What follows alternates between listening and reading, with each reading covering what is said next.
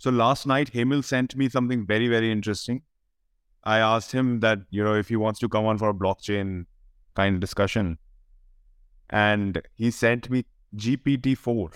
So if you remember Chat GPT, it was built on something called GPT 3.5, which was kind of a database, kind of a knowledge center for Chat GPT to drive off of. And now the same company, OpenAI, has launched GPT-4 last night. Last night in India, today morning in the US. And it's very interesting. And, you know, it, it could be uh, the next revolution in AI and it is happening, all everything is happening so fast. So let's talk about GPT-4. Welcome to the Thought Bistro podcast with Akhil and Vishrut. We bring you some weekly news, review books, and view the world with a different lens. Our mission is to provide a platform to explore different ideas with different perspectives and allow the listeners to develop a deeper understanding. So, for starters, I just read this again yesterday and I wanted to mention it. GPT in Chat GPT stands for Generative Pre Training Transformer. This is the full form of GPT we'd spoken about GPT 3.5 and all the stuff that was used when it was being trained, the amount, the number of books and the number of Wikipedia articles and stuff all over the internet. I think it was 410 billion tokens that were used in the training of GPT 3.5. So now GPT 4 is also a large multimodal model which, while less capable than humans in many real world scenarios, exhibits human level performance on various professional and academic benchmarks. For example, it passes a simulated bar exam with a score around the top 10 percentile of test takers, whereas GPT 3.5 scored around the bottom 10%. So, as you all know, the bar exam is something that every lawyer in the US has to pass it's notoriously difficult and scoring in the top 10 percentile is pretty damn amazing. I think it's crazy. What we get out of machines right now are some sort of accumulation of data. Like, let's say you have a question to a lawyer, then you would go to Google, you would search up, oh, what's the law regarding this, this, and this. But you would not get a straight up answer, right? You would get a couple of sentences.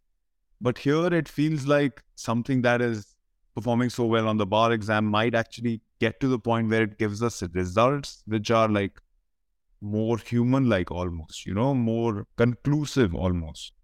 So we spoke about this in the last episode as well, last chat GPT episode. It's fine for these things to give us more and more information, but they are giving us these answers. Then can we depend on these answers? Here it feels like we might actually be able to, and this might be a huge revolution.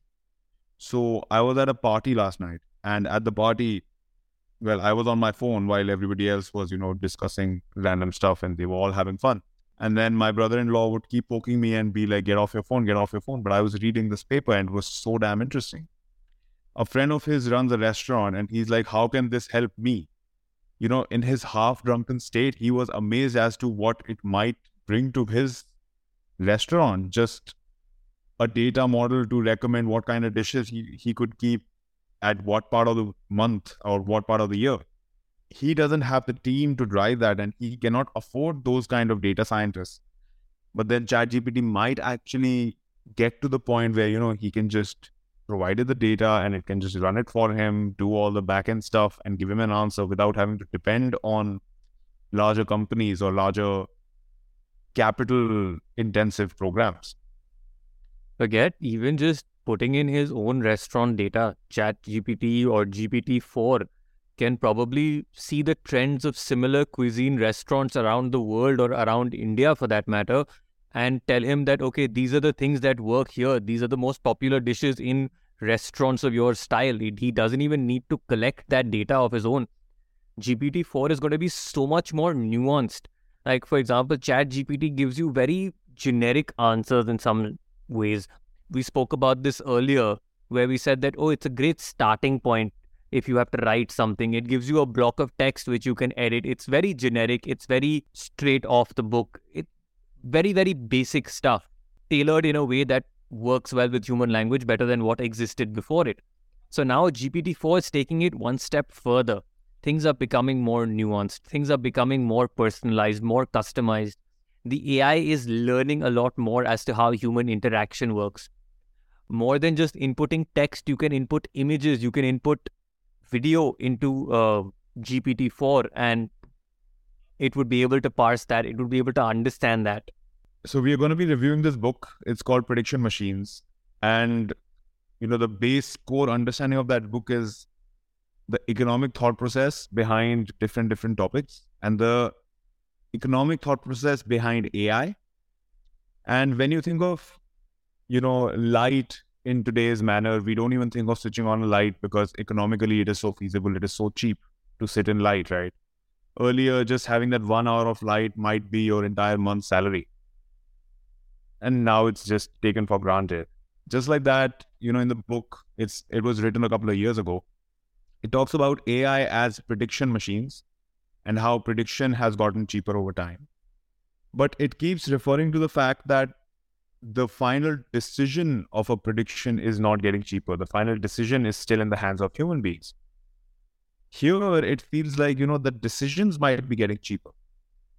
And the decisions on subtopics might be getting cheaper. And I think that just opens a whole new world to humanity with regards to these services that right now are so nuanced and so expensive for some businesses or so expensive for some individuals. And all of these services just become available to you at click away or just a text box away or an image away. It's fascinating. In fact, going through the examples that they've given on this paper, they have this section known as steerability. And here they say the AI can assume a certain role. So, in one, they say, okay, you are a Socratic teacher and you cannot answer by giving the student straight answers, but you have to ask, like, you have to answer in questions. The similar way how the Socratic debate, which we did, worked. So they have an entire example where a student is trying to solve an equation and the AI is responding to it not with answers but asking the student further questions in order to make him or her explore in order to get them to reach the answer rather than giving them the direct answer. That is just astounding. I mean, I can't even imagine something like that is possible. It's, you know, like one of us assuming a certain role and sticking to that role. And then in one, the AI is told to be a Shakespearean pirate. And in one, it's told to be a JSON assistant. So anything, anyone inputs the responses in a in a JSON format, which is like, you know, open per, uh, open bracket response as in a, something something, and then the bracket closes. It's the same way like a JSON formatted response would look. It is just amazing as to how this is possible with GPT four. And this is something that was impossible earlier. Imagine you're asking somebody to morph roles the way human beings do or the way actors do, and the person is and the AI is sticking by that that role. It doesn't change based on its own whims and fancies. It sticks by it. You know, Google did something similar in a LaMDA display like three, four years ago, where it would just ask the AI to take the role of moon, and then it could ask the moon how does it feel like to go around the earth or does it feel lonely being there in the sky? But this is a whole new level you know because here these are professionals that we talk about. And here talking to socrates or talking in the form of Socrates, uh, in the form of a socratic debate where comprehending the question understanding an answer to the question and then forming a question to get that answer out. You're not giving someone a straight answer. You're as you said you're understanding what they're saying, firstly giving an answer, like I mean, un- getting the answer to their question, and then asking a question to them in such a way that they themselves can reach the answer you want them to reach. Just imagine the level of brain power that, like, the, just imagine the levels of thinking, the, the the layers into which this AI is going. Imagine doing it eh, live with somebody else, right? Even you fall into kind of a loop of thought or you fall into some processing time that maybe I should come up with a better question. Here it's instantaneous, right? Just as computers have given us a time and again that instantaneous responses and that instantaneous I am stuck in a chain of thought thinking about the word feedback. However, we are getting it from the computers. Despite all its capabilities, GPT 4 still has limitations. It is not fully reliable. It, as OpenAI says, hallucinates facts and makes reasoning errors. They say that great care should be taken while using the language model outputs, particularly in high stakes contexts, with the exact protocol matching the needs of the specific use case. You know, make sure that you're reviewing all the scenarios that you have inputted into the into the machine and make sure that it corresponds exactly to what you want it to correspond to and even then take whatever the output is with a pinch of salt so GPT-4 has significantly reduced its hallucinations relative to previous models. Uh, GPT-4 scores 40% higher than GPT 3.5 on the latest on the latest internal adversarial factuality evaluations conducted by OpenAI. I think going back to the topic of exams, numerous numerous exams are listed on the OpenAI website. So they have a whole research paper on this, and I'll definitely link this paper. And I really recommend anybody to go through this because there's so much information that we won't be able to cover it all of it within the podcast. As we mentioned earlier, the bar exam GPT-4 scored in the 90th percentile, whereas 3.5 was in the 10th percentile. For the LSATs, it was in the 88th percentile, and GPT 3.5 was in the 40th percentile. For the SATs in the reading and writing segment, it was in the 93rd percentile, whereas GPT 3.5 was in the 87th percentile. And for SAT math, it was in the 89th percentile as compared to GPT 3.5, which was in the 70th percentile. As you can see, these are improvements that have happened over a period of only six months. So you can just imagine where this is going to go. Just yesterday, my nephew had an exam, and in that exam, it was a general knowledge exam in which the, there were questions like who did this in this year or you know when did this happen?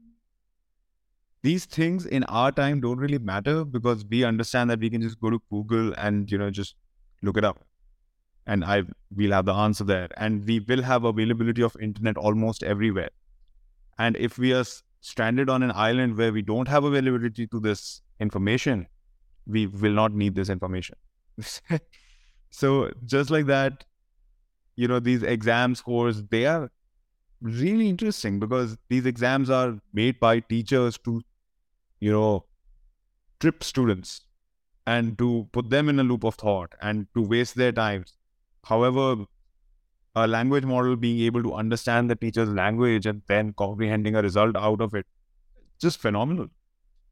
Outside that, GPT-4 has also done a lot of work on language. So while Chinchilla, PaLM, the other competitors to ChatGPT have been working with English primarily, GPT-4 has been working very well with English, Italian, Spanish, French, German, Indonesian, Russian, Polish, and numerous other languages. In fact, it has been working with local Indian languages such as Punjabi, Marathi, and Telugu. Which again, you know, it shows the importance of diversity on a front of AI because people do know that some countries don't really speak English or some countries are not as fluent with English. And French people are generally very well known to be very stubborn and, you know, staying away from the English language. So that also feels like a leap that all languages need to be a part of this. All this is very, very positive and it's amazing as to how far GPT-4 has come. However, there are still the risks that exist with using such a model.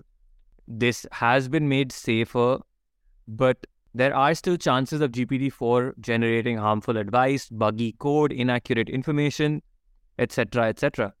However, the additional capabilities of GPT-4 lead to new risk surfaces. So, OpenAI engaged over 50 experts from domains such as AI alignment risks, cybersecurity, bio risks, trust and safety, etc., to test this new model. OpenAI has also open sourced its OpenAI Evals, which is their software to evaluate how well GPT-4 is working within your framework, which again is awesome because you know if you're implementing GPT-4 or if you're, if you're implementing these large language models, then you should have a tool to tell you how well they're working with your framework because you might not be the best person to understand them altogether. They are fairly new. On a final note, ChatGPT Plus subscribers will get access to GPT-4 uh, with a usage cap, and they will keep adjusting the usage cap as more and more scale comes into the system, and more and more they can scale their processes. In the future, they are also planning on having a GPT-4 usage for uh, free subscribers, of course, capped. and then let's see where the world goes from there. Like three months ago, we were fawning over ChatGPT and that is the end all be all of everything. And we sit here now and we see this model, and it's just another revolution happening. I love the speed of the world. For perspective, Chat GPT was released on 30th of November 2022. Today we are sitting, it is the 15th of March. It has been precisely what? Three and a half months. Just above 100 days, if you have to think about it that way. So imagine where things have come in the last 100 days. We did not know ChatGPT existed. We did not know there was something of the elk of ChatGPT. Now, everywhere you look, every software, every company, from Google to Snapchat to you know to Bing, everybody wants to integrate some ChatGPT like feature.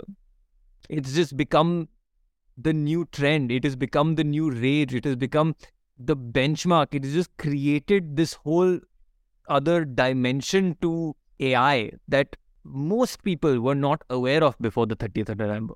And the more hands it gets into, the more applications we'll see. Most of which we would not, we've not even thought of yet. Most of which nobody has thought of yet. You know, this world works in a big brain fashion, right? We are all connected and we are all thinking together in unidirectionally towards revolution. So maybe this is the next revolution as computers were, as internet was, as iPhone was, you know, as applications were. And now it's time for AI and ML to take over and I'm loving it. You, we usually leave you with stay boring. So let's switch it up a little bit and let's end it on stay revolutionary. Thanks for joining us. We hope to continue to bring you some interesting news from around the world and keep you informed and keep you entertained. And hope to see you again next time. Thank you.